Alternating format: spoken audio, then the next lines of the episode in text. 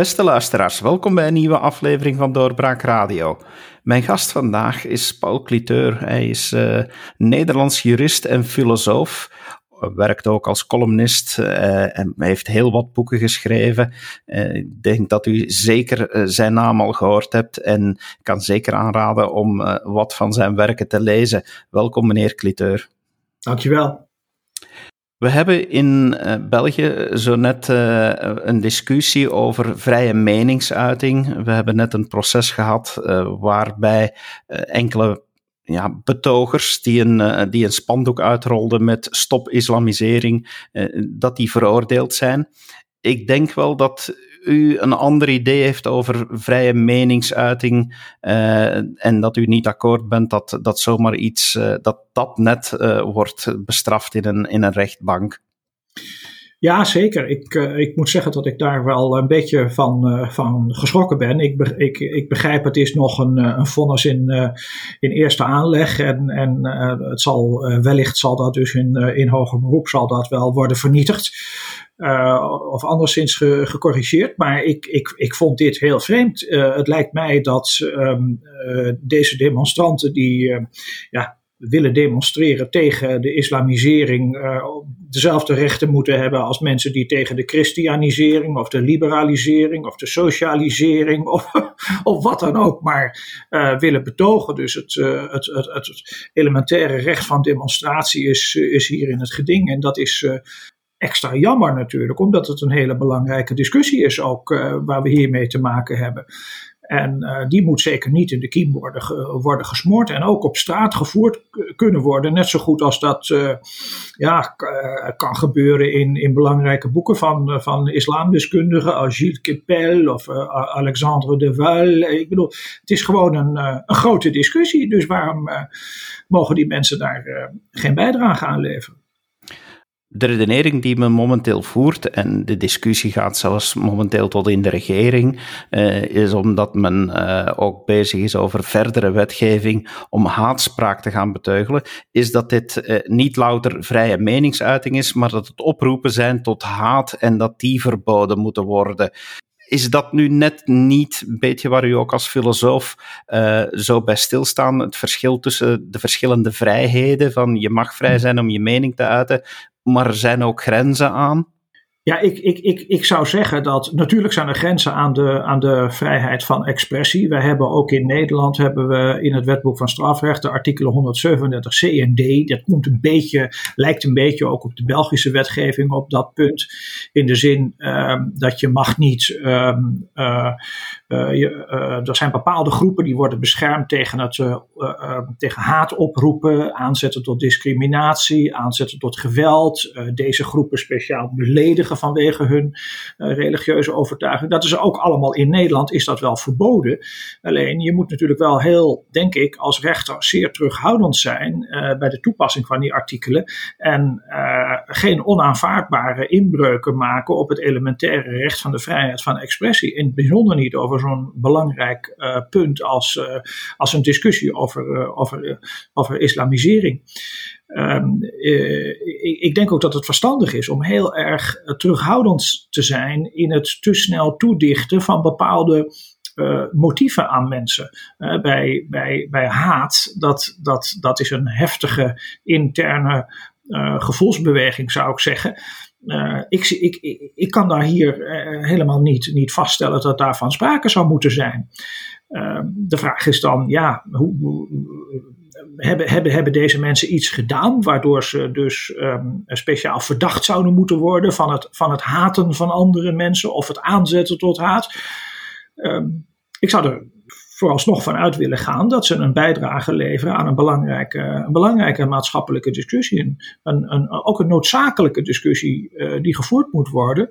Uh, want uh, Europese natiestaten die moeten zich te weerstellen tegen, tegen, tegen, tegen jihadisme en tegen um, um, een radicalisering van, uh, van de islam die, die, die gevaarlijke consequenties kan hebben voor de burgers. De burgers hebben het recht om in ieder geval, om daar zou ik zeggen, om daarover na te denken en daarover te discussiëren. En uh, ja, dat, dat, dat wordt in feite hiermee onmogelijk gemaakt. U zegt inderdaad dat het een, een belangrijke discussie is. Um, het, is net een punt waar, waar we niet zomaar mogen, mogen overgaan en uh, doen alsof het niet bestaat, hè, die islamisering. Nee, uh, uh, althans, kijk, het gaat, er natuurlijk, het gaat dan natuurlijk om de vraag: wat wil je daar precies onder verstaan?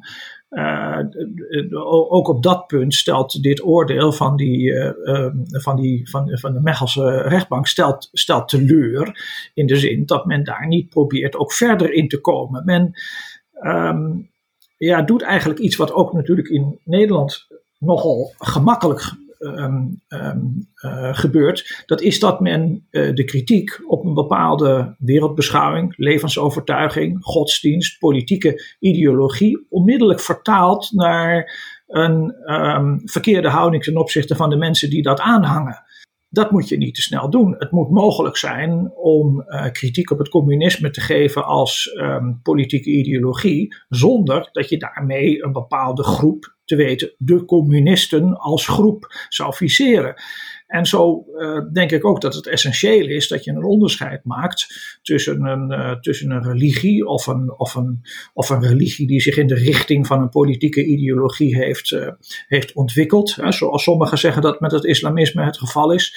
Um, dan moet dat mogelijk zijn om dat te blijven bespreken zonder dat het onmiddellijk wordt betrokken op de, op de personen Um, uh, die zichzelf uh, als, als, als aanhanger presenteren van uh, die, die, die religie.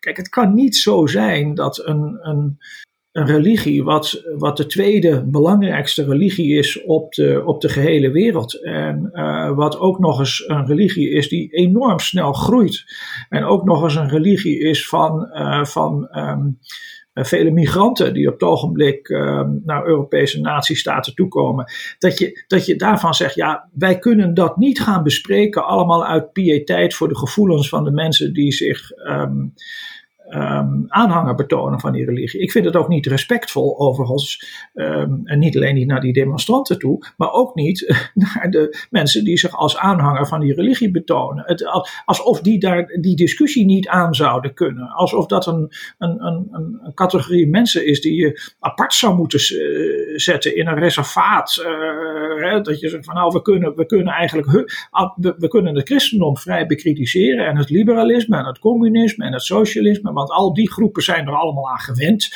Of die moeten al uh, een dikke huid hebben ontwikkeld, of die moeten gewend zijn aan het publieke debat. Maar dan gaan we nou die, die, die, die aanhangers van deze specifieke religie, die gaan we een speciale behandeling geven en over hun religie uh, kan eigenlijk niet gesproken worden. Dat, daar, daar, daar isoleer je deze mensen mee. Je veroorzaakt een, een zekere frustratie, denk ik, ook in de samenleving, uh, wanneer je op een dergelijke manier te werk gaat. Dus ik denk ook dat het, ja, afgezien van onrechtmatig is wat de rechtbank doet en, en, en principieel verkeerd omdat het in strijd is met grondrechten, denk ik ook dat het. Um, uh, niet nuttig is. Het is niet dienstbaar aan het fenomeen. Je kan veel beter de discussie openlijk laten plaatsvinden. Uh, dan te proberen om deze discussie in de kiem te gaan smoren. Ik denk dat het een wanhoopsdaad is van, uh, van, de, van de rechtbank om dat te hebben geprobeerd. Ik denk dat het niet zal, niet zal lukken. En ik, en, en ik hoop dus dat men in een, in een hoger beroep op, op deze kwestie zal terugkomen en dit oordeel zal redresseren. Men zegt vaak dat, uh, dat het uh, kritiek uiten op de islam, dat dat uh, beter niet gebeurt omdat dat de integratie van moslims in onze maatschappij zou bemoeilijken. Maar als ik u dan zo hoor, dan, dan zegt u eigenlijk, ja, maar eigenlijk het tegenstelde kan ook gebeuren doordat je ze een bijzondere bescherming geeft gaat die integratie net moeilijker verlopen, omdat, omdat mensen dan ja, het, het, gevoel gaan hebben van, hé, hey, waarom moeten die altijd apart gezet worden? Hè? Bijna in een reservaat, zoals u zei. Ja, dat denk ik ook. Uh, dat, dat, inderdaad, dat is een, een groot gevaar hiervan. Uh, bovendien is het ook een beetje de vraag hoe je dat verder wilt gaan um, praktiseren en hoe je dat consistent wil gaan uitwerken.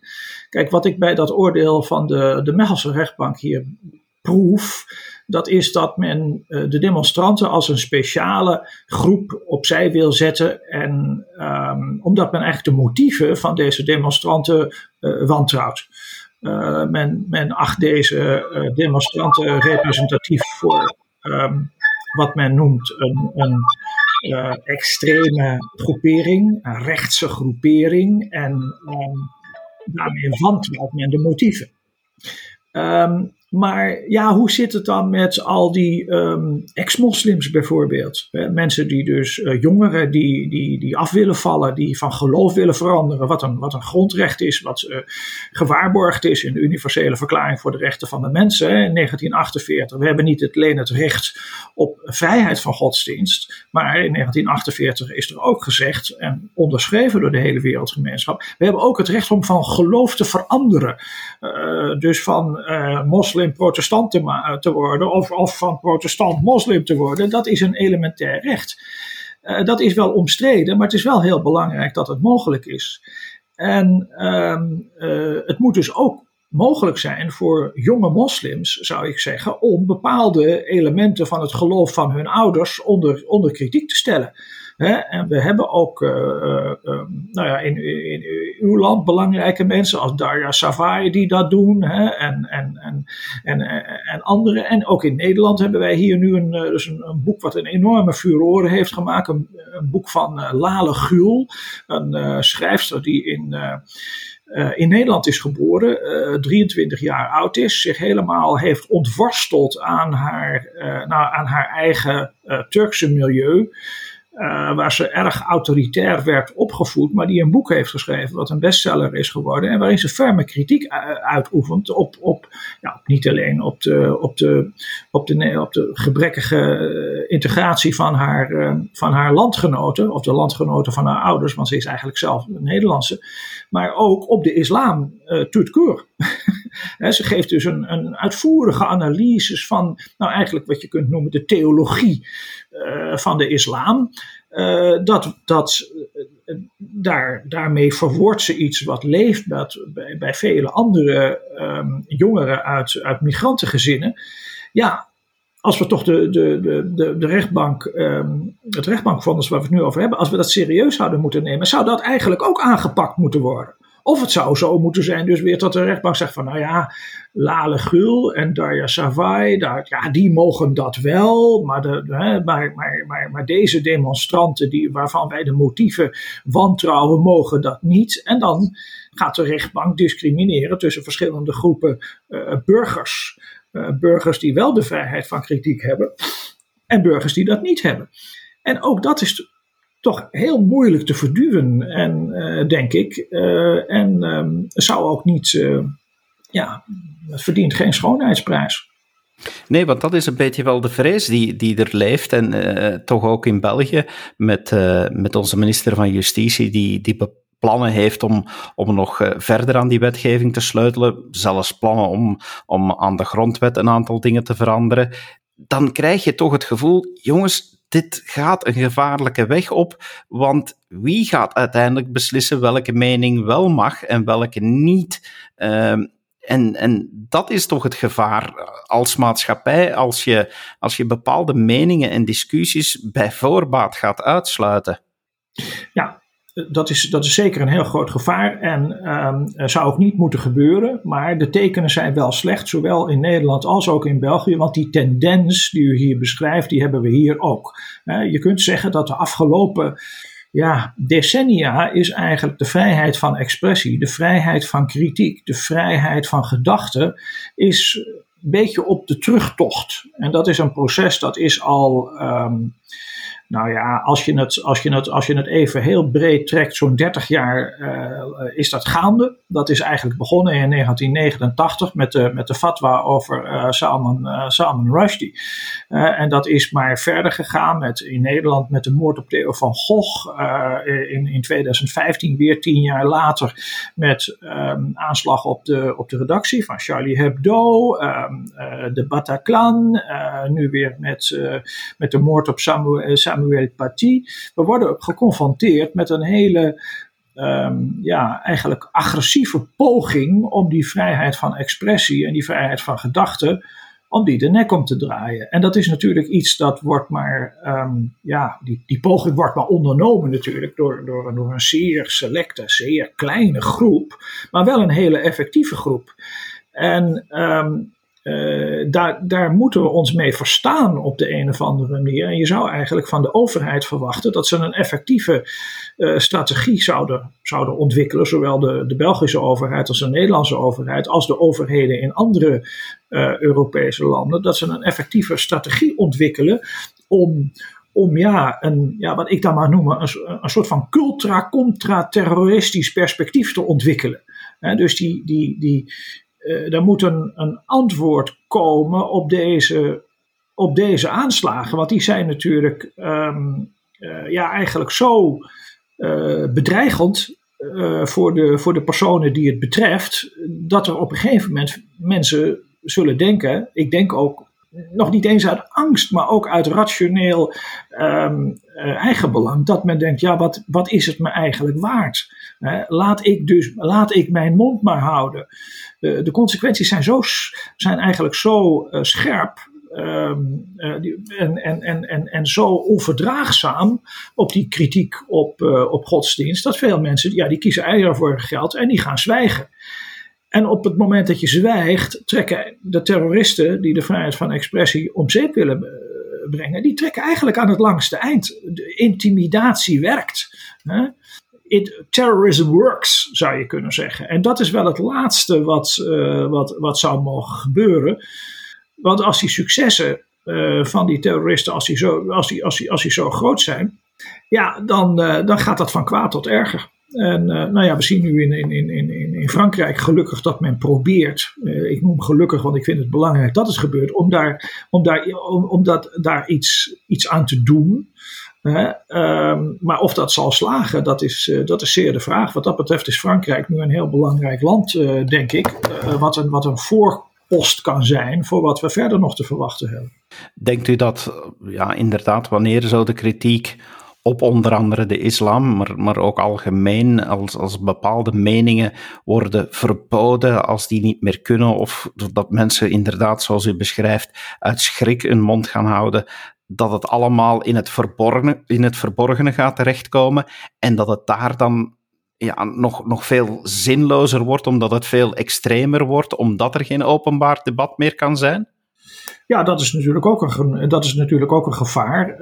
Um, dat, dat in feite, dus de, de, uh, laten we zeggen, de, de, de, wat mij wel zorgen baart, laten we zeggen, dus de, de, de categorie van de demonstranten waar we het nu over hebben. Dus de, tussen aanhalingstekens zeg ik dan maar, uh, de extreemrechtse islamkritiek. Op het moment dus dat, die, dat je probeert die um, te onderdrukken, verwacht ik dat de aanhang daarvoor steeds groter zal worden. Uh, ik denk dus dat, uh, dat, dat de polarisatie in de samenleving tussen de verschillende groepen, tussen de politieke groepen, zal dan ook steeds groter worden. Eigenlijk is de meest, um, ja, je zou kunnen zeggen, ja, de meest effectieve manier om, um, om, om extreemrechtse groeperingen, om die, om die wind uit de zeilen te nemen, zou zijn een hele effectieve bestrijding van het jihadisme. Als dat nou eens zou plaatsvinden, als de, als de regeringen nou eens werkelijk effectief zouden worden in het beteugelen um, van het jihadisme. Als dat nou werkelijk zo zou zijn, ja, dan, dan krijg je vanzelf een veel relaxtere uh, samenleving. Maar helaas is dat niet het geval. Uh, uh, het is slechter geworden natuurlijk. Ik bedoel, ehm, nou ja, ik ben nou bijna met pensioen, dus ik ben een beetje op zo'n leeftijd dat je het ook allemaal wat in een wat historisch perspectief kan plaatsen. ik heb nog de tijd meegemaakt ja, dat politici niet onder beveiliging liepen. Wij hebben hier in Nederland, hebben we met Geert Wilders, hebben we iemand die nu al bijna twintig jaar in een beveiligingsregime uh, zit vanwege uh, kritiek ook op de islamisering. Um, uh, en, en, en het ziet er niet naar uit dat hij daar ooit in zijn leven uit zal komen. Dat is, dat is toch eigenlijk een hele onwenselijke situatie. En, en het, het, wat mij enige zorgen baart, dat is dat mensen daar al een beetje. Ik denk dat de jongere generatie daar al een beetje aan gewend is. die, die, die denkt, ja, nou ja, dat is nou eenmaal zo. Uh, maar dat is een hele ongezonde situatie. Um, en ja, dat zal, hoop ik, wel eens, dat zal wel eens moeten veranderen.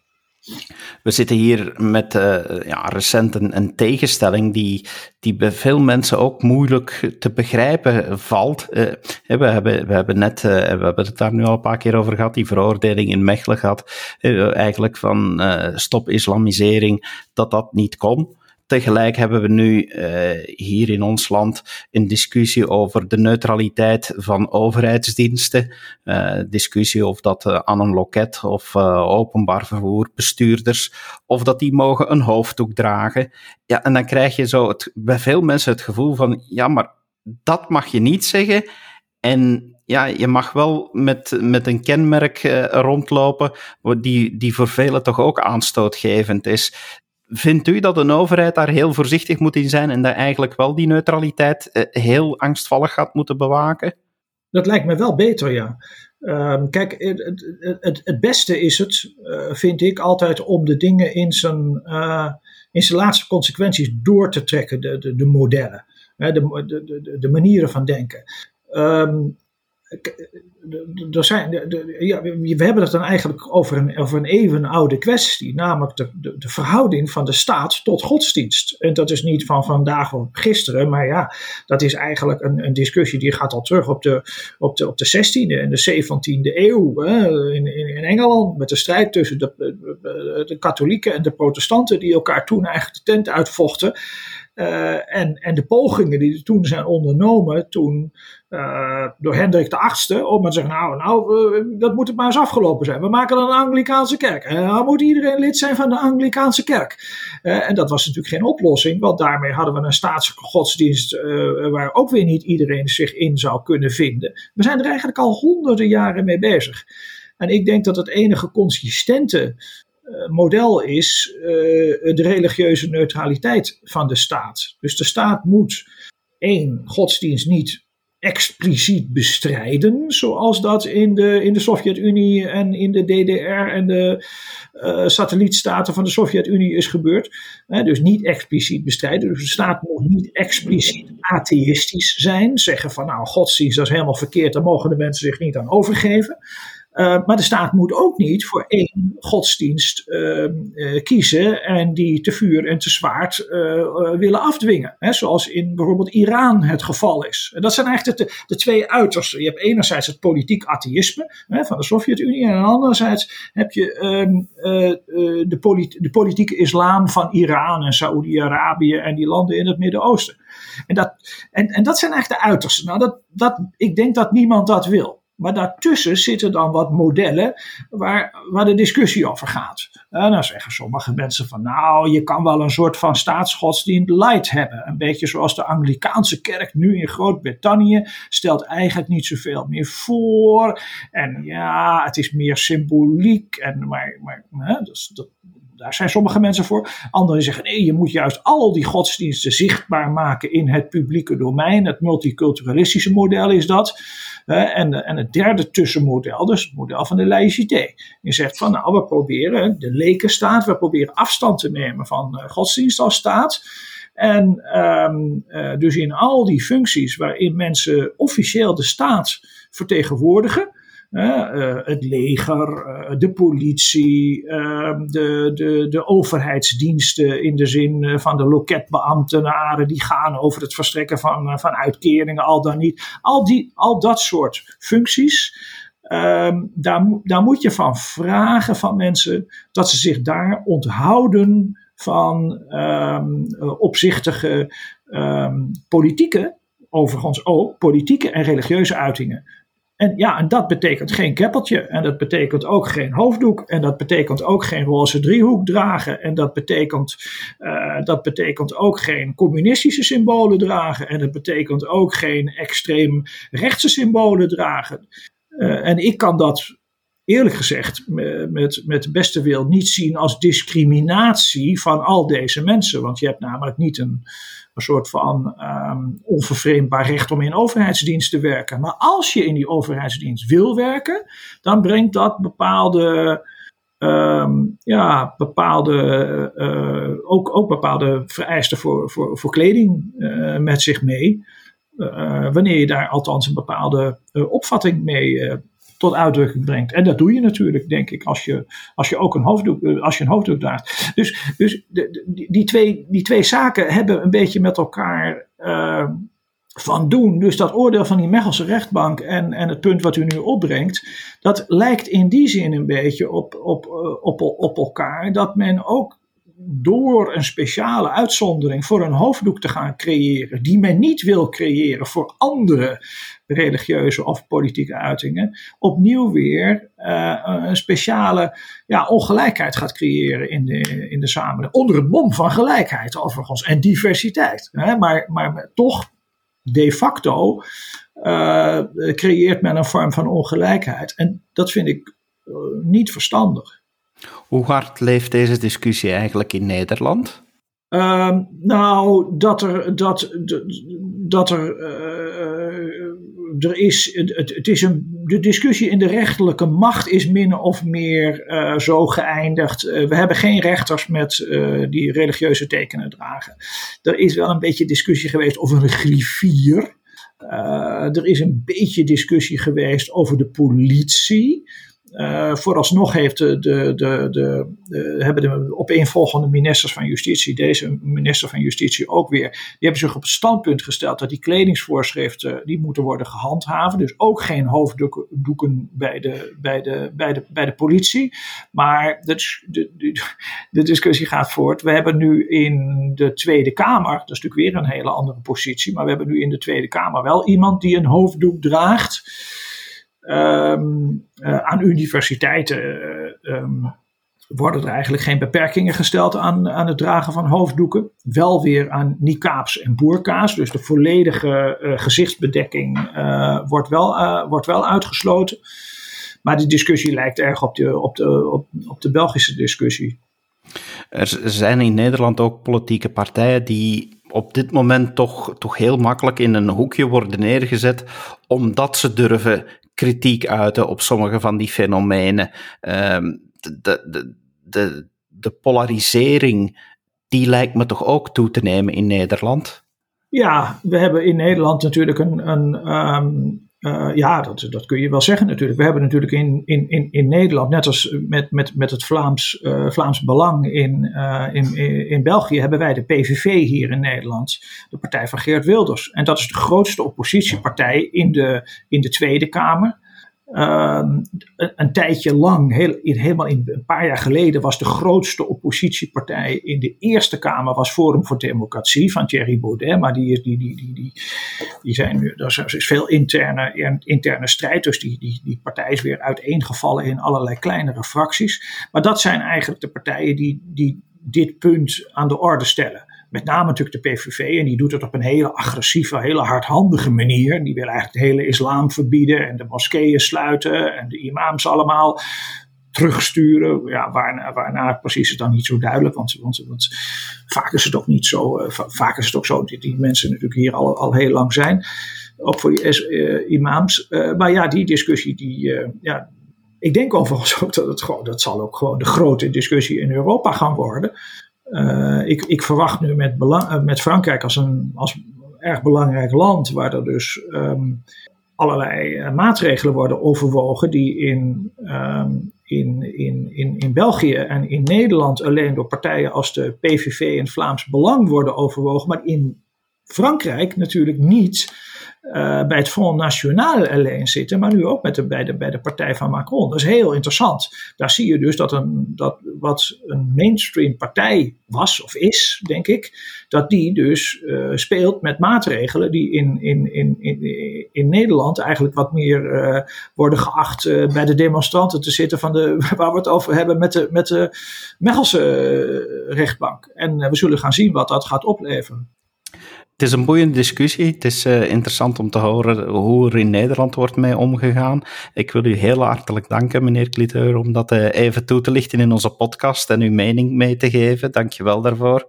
Dankjewel. Het was een heel groot genoegen. Ik ben een, uh, een zeer trouwe lezer van Doorbraak. En ik vond het een groot genoegen om, om ook nu in deze podcast te mogen verschijnen. Dat horen we heel graag. Beste luisteraar, ook aan u dank om te luisteren en graag tot de volgende keer. Dag. Dit was een episode van Doorbraak Radio, de podcast van doorbraak.be. Volg onze podcast op doorbraak.be/slash radio of via Apple Podcasts, Overcast of Spotify. Bezoek ook onze website op doorbraak.be en steun ons door een vriend te worden van Doorbraak.